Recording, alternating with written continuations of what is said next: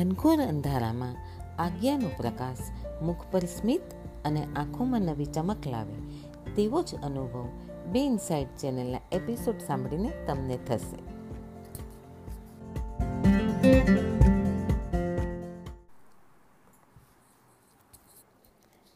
નમસ્તે મિત્રો.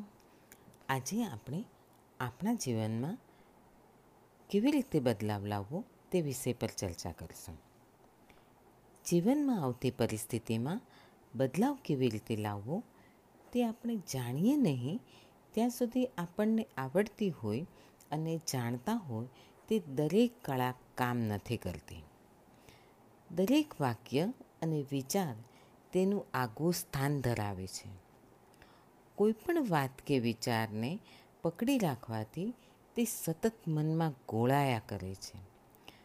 પણ તે વાત, વાક્ય અથવા તે વિચારને પડતું મૂકી આગળ વધીએ અથવા તે બાબત જતું કરીએ.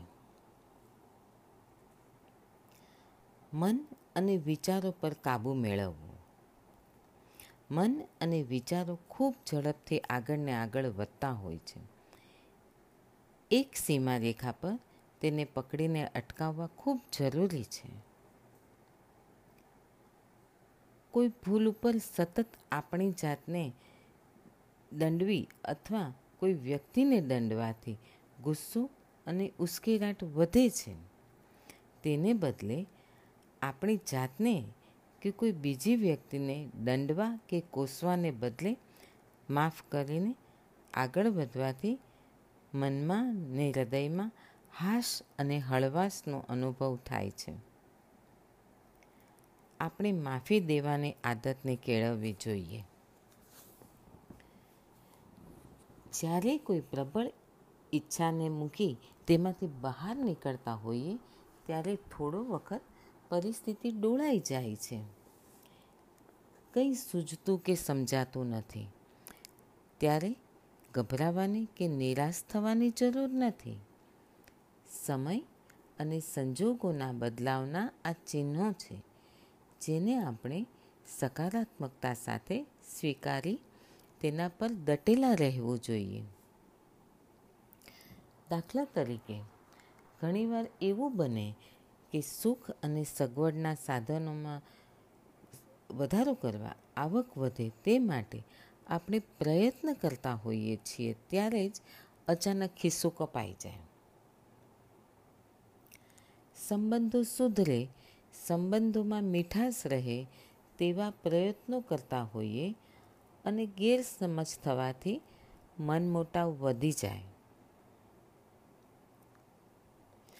આરોગ્યની બાબતે ખૂબ કાળજી લેતા હોઈએ રોગ પ્રતિકારક શક્તિ વધે તેવા સતત પ્રયત્ન કરતા હોઈએ ને ત્યારે જ કફ શરદી થઈ જાય. નોકરીમાં નવા અને મહેનતી પ્રયાસો કરતા હોઈએ અને નોકરીમાંથી કાઢી નાખવાના લિસ્ટમાં આપણું નામ આવી જાય. હા, ઘણીવાર સમસ્યા દિશા બદલતી હોય છે અને તે સમયે આપણને સમસ્યાને સમજવામાં સરળતા પડે છે. દાખલા તરીકે, તમે સિગરેટ છોડવા માટે પ્રયત્ન કરી રહ્યા હો તે વખતે મનમાં પેલું હકારાત્મક વારંવાર બોલતા હો કે સિગરેટ પીવાની મારી આદતમાંથી હું મુક્તિ મેળવવા માગું છું.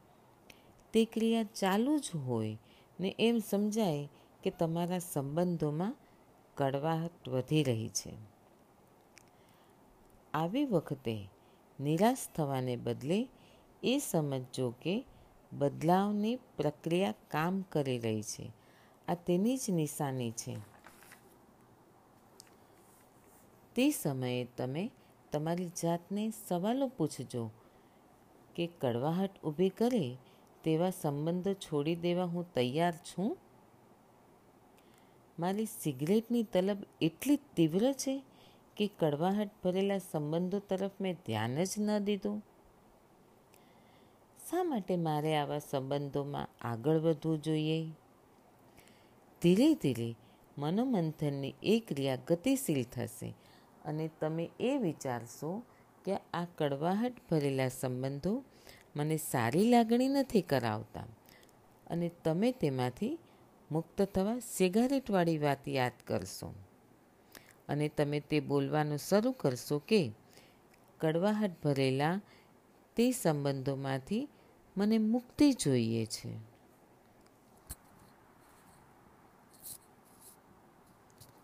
કડવાહટ ભરેલા તે સંબંધોમાં તમે જે જે સાંભળ્યું હતું તે તમને બેચેન બનાવે છે. નિરાશાથી ભરી દે છે. હવે તમને એ વાત સારી રીતે સમજાઈ ગઈ છે કે આવા અનુભવો આપણે જ ઊભા કરતા હોઈએ છીએ. હમે, હવે તમે એવું કહેવાનું શરૂ કરશો કે કડવાહટ ભરેલા સંબંધોમાંથી મેં જે કડવી વાતો સાંભળી હતી તે કડવાહટમાંથી હું મુક્ત થાઉં છું. હું મુક્ત થાઉં છું.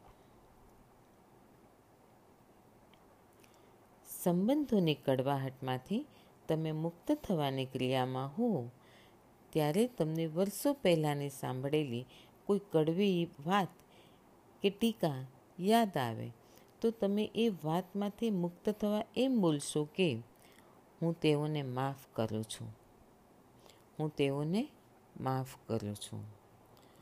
હવે તમને ધીમે ધીમે એ સમજાવા લાગ્યું હશે કે તમે તમારા આ હકારાત્મક વલણથી આ બધી જ મનને અને હૃદયને ન ગમતી ભારરૂપ લાગણીઓમાંથી સહજ રીતે જ ઘણા આગળ નીકળી ગયા છો. સિગરેટની તલબ હવે તમને રહી નથી? અને કડવાહટ ઊભી કરે તેવા સંબંધોની જગ્યાએ શાંતિ અને ખુશીવાળા સંબંધો છે તમારી પાસે. ધીરે ધીરે તમે એ અનુભવવા માંડશો કે તમારી ન ગમતી વાતોમાંથી તમે મુક્ત થઈ રહ્યા છો. હા, બદલાવની આ પ્રક્રિયામાં થોડો સમય જરૂર લાગશે, પણ ધીરજપૂર્વક રોજ નિયમથી આ બદલાવની પ્રક્રિયાને કરશો, તો થોડા સમયમાં તમને એક પછી એક પરિણામો મળવા માંડશે. બદલાવની આ પ્રક્રિયામાં તમારા પોતા પર વિશ્વાસ અને હકારાત, હકારાત્મક શબ્દો તથા વાક્યોની તાકાત પર શ્રદ્ધા રાખવી જરૂરી છે. તમારા જીવનમાં કશુંક બદલવું છે તે વિષય પર થોડો વિચાર કરો. કોઈનો સાથ સહકાર મળે તો સારી વાત છે. નહીતર તમે પોતે પણ તમારી જાતે પ્રયોગ કરી શકો છો. એક મોટા આઈના સાથે આ પ્રયોગ તમે પોતે કરી શકો છો. આઈના સામે જઈને, આઈનામાં તમારા પ્રતિબિંબને જોઈને તમારી આંખમાં આંખ મેળવીને મક્કમતાથી બોલો. હવે મને ખબર પડી ગઈ છે કે આ પરિસ્થિતિ મેં જ પેદા કરી છે અને મારી પૂરી જાગૃતિ સાથે આ પરિસ્થિતિ પેદા કરતા વલણોને હું છોડવા તૈયાર છું. આ વાક્ય ખૂબ મક્કમતા અને લાગણી સાથે વારંવાર બોલો. આઈના સામે આંખમાં આંખ પરોવી બોલવાની આ આખી પ્રક્રિયામાં સંપૂર્ણ વિશ્વાસ સાથે તમારી જાતને ખાતરી કરાવજો કે આ વખતે તમે ભૂતકાળના એ બંધનમાંથી પૂરેપૂરા બહાર નીકળી જશો. અહીં ગભરાવાની જરૂર નથી. છોડવાની આ પ્રક્રિયા પૂરેપૂરી તમે સરસ રીતે જાણી ગયા છો. તેથી તમારા વિરોધરૂપી ડરને ટપીને આગળ નીકળી જજો. છોડવાની આ પ્રક્રિયામાં તમારી જાતને તૈયાર કરવી એ જ તમને સફળતા અપાવશે. કારણ કે શક્તિનું કેન્દ્રબિંદુ તો આ જ ક્ષણમાં સમાયેલું છે. હવે આગળ વિચારીએ. મિત્રો જો તમને એમ લાગતું હોય કે બધો જ પાવર મન પાસે છે, તો ખરેખર એવું નથી. મનને પણ કુમળી વેલની જેમ યોગ્ય દિશામાં ફરીથી વાળી શકાય છે. મનના ન ગમતા પાવર પાસે ઘૂંટણ ટેકવાની જરૂર નથી. મનને પણ કુમળી વેલની જેમ વાળી ફરીથી તેને યોગ્ય રીતે કેળવી ટ્રેન કરેલા મનનો એક શક્તિશાળી સાધન તરીકે ઉપયોગ કરી શકાય છે. મિત્રો, હવે તો તમે એ ખૂબ સારી રીતે જાણી ગયા હશો કે જે વિચારો આપણે પસંદ કરીએ છીએ તે વિચારો જ આપણા અનુભવોને પેદા કરે છે. જો તમે એમ વિચારશો કે ટેવ કે વિચારને બદલવા ખૂબ મુશ્કેલ છે તો તે મુશ્કેલ બની જશે. પણ તેને બદલે જો તમે એમ વિચારશો કે બદલાવ લાવવો મારા માટે ખૂબ સરળ વાત છે, તો તે બદલાવ લાવવાની ક્રિયા તમારા માટે ખૂબ સરળ બની જશે. જેમ આગળ કહ્યું તેમ, મનને એક શક્તિશાળી સાધન તરીકે જુઓ. તમે એવું ન વિચારતા કે મન તમારા કાબૂમાં છે. ખરેખર તો મનને કાબૂમાં કરવું પડે છે. મનને સહી દિશામાં વાળી તેની ગજબની શક્તિનો આપણે પ્રગતિ માટે ઉપયોગ કરવાનો છે. ખૂબ જાગૃત રહીને ઉમદા વિચારો પસંદ કરવાથી આપણી આંતરિક શક્તિ પૂર બહારમાં ખીલશે અને તેની સાથે જોડાયેલા રહીશું. ક્યારેક મન જૂની રીતે વિચારવા માંડે કે બદલાવ લાવવો ખૂબ મુશ્કેલ છે. ત્યારે તમારા મન પર ફરી તમારો પાવર જમાવી દેજો અને મનને કહેજો કે હું એ માનું છું કે બદલાવ લાવવો ખૂબ જ સરળ બની ગયું છે. આવું વારંવાર બોલી તમારા મન પરના કાબૂને વધુ પ્રભાવશાળી બનાવજો. તમારો કાબુ ફક્ત ને ફક્ત તમારા ચાલુ વિચાર પર છે. તમારા જૂના વિચાર એ તમારો ભૂતકાળ બની ગયા છે. તે જૂના વિચારો થકી જે અનુભવ થયા તે તમે જીવી ગયા છો. હવે અત્યારે જે વિચારો ચાલી રહ્યા છે તેના પર ફક્ત ને ફક્ત તમારું કંટ્રોલ છે. દાખલા તરીકે તમારા નાના દીકરાને મૂળે સુધી જાગવાની તમે છૂટ આપી હતી. પણ હવે તમારું ધ્યાન એ વાત પર ગયું અને તમે તે ટેવ સુધારવાનું નક્કી કર્યું. અને દીકરાને રોજ નવ વાગે પથારીમાં હોવું જોઈએ તે જણાવ્યું. ત્યારે તે મિનિટે તો તે ખૂબ ધાંધલ ધમાલ કરશે. પણ જો તે વખતે તમે ઢીલ આપશો તો બાળક જીતી જશે. અને દરેક વખતે તે આ રીતે તમારા પર કાબૂ મેળવશે. ધાંધલ ધમાલ કરીને. પણ જો તમે જ ખૂબ મક્કમ રહી, તમારા નિર્ણયને વળગી રહેશો, ને બાળકને મક્કમતાથી જણાવશો કે, હવેથી આ જ નિયમ પ્રમાણે સૂવાનું છે, તો બે ચાર દિવસમાં બાળક ટેવાઈ જશે. બસ. આવું જ કંઈક તમારા મનનું પણ છે. તે પણ પહેલાં ધાંધલ કરશે. પણ જો તમે મક્કમ રહેશો, તો તમારું મન પણ સારી અને નવી રીતે વિચારવાનું શીખી જશે. અને તમને તમારા મન પરના કાબૂનો ગર્વ થશે.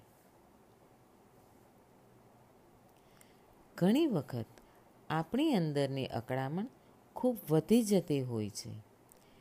કંઈ કેટલીય લાગણી અને ભાવનાઓ આપણા વિચારો પર હાવી થઈને કંઈક ગજબની અકળામણ ઊભી કરે છે. અને ત્યારે જોર જોરથી બૂમો પાડવાની કે ઓશિકા પર મુક્કા મારી ગુસ્સો બહાર કાઢવાનો કે પછી ખૂબ ફાસ્ટ દોડવાનું કે ટેનિસ રમીને ગુસ્સાને શાંત કરી શકાય છે. એક દર્દીને અચાનક જ ખભામાં દુખાવો થયો. શરૂઆતમાં દુખાવા તરફ ધ્યાન ન દીધું, પણ પછી દુખાવો વધતા નિષ્ણાંતની સલાહ લીધી. ત્યારે તેમણે ધ્યાન દોર્યું કે તેમની અંદર ખૂબ ગુસ્સો ઉભરાયો છે. તે ગુસ્સો તેણે ઓશિકા પર ઉતારવો જોઈએ. તેણે નિષ્ણાંતની સલાહને અનુસર્યું. ઓશિકા પર થોડા મુક્કા માર્યા ને તેને સમજાઈ ગયું કે કઈ વાતનો ગુસ્સો છે. પછી જોર જોરથી થોડા વધારે મુક્કા મારી બધો જ ગુસ્સો બહાર કાઢી નાખ્યો. પછી તે શાંત થઈ ગયો અને ત્યાર પછી તેનો ખભાનો દુખાવો ગાયબ થઈ ગયો. ઘણા લોકો ભૂતકાળમાં જ ભમ્યા કરતા હોય છે. જેને કારણે આજનો આનંદ લઈ શકતા નથી. તેઓ વર્ષો પહેલાંની વાતને લઈને આજે પણ એટલા જ દુઃખી હોય છે. મિત્રો, આ સાથે આજનો એપિસોડ અહીં પૂરો થાય છે. હવે પછીના એપિસોડમાં આ ચર્ચાને આગળ વધારશું. મિત્રો, તમને મારો આ એપિસોડ ગમ્યો હોય તો તેને લાઈક અને તમારા મિત્રો સાથે શેર જરૂરથી કરજો. અને હા સબસ્ક્રાઈબ કરવાનું ભૂલતા નહીં. જેથી આવનારા એપિસોડનું નોટિફિકેશન તમને તરત મળે. Thank you.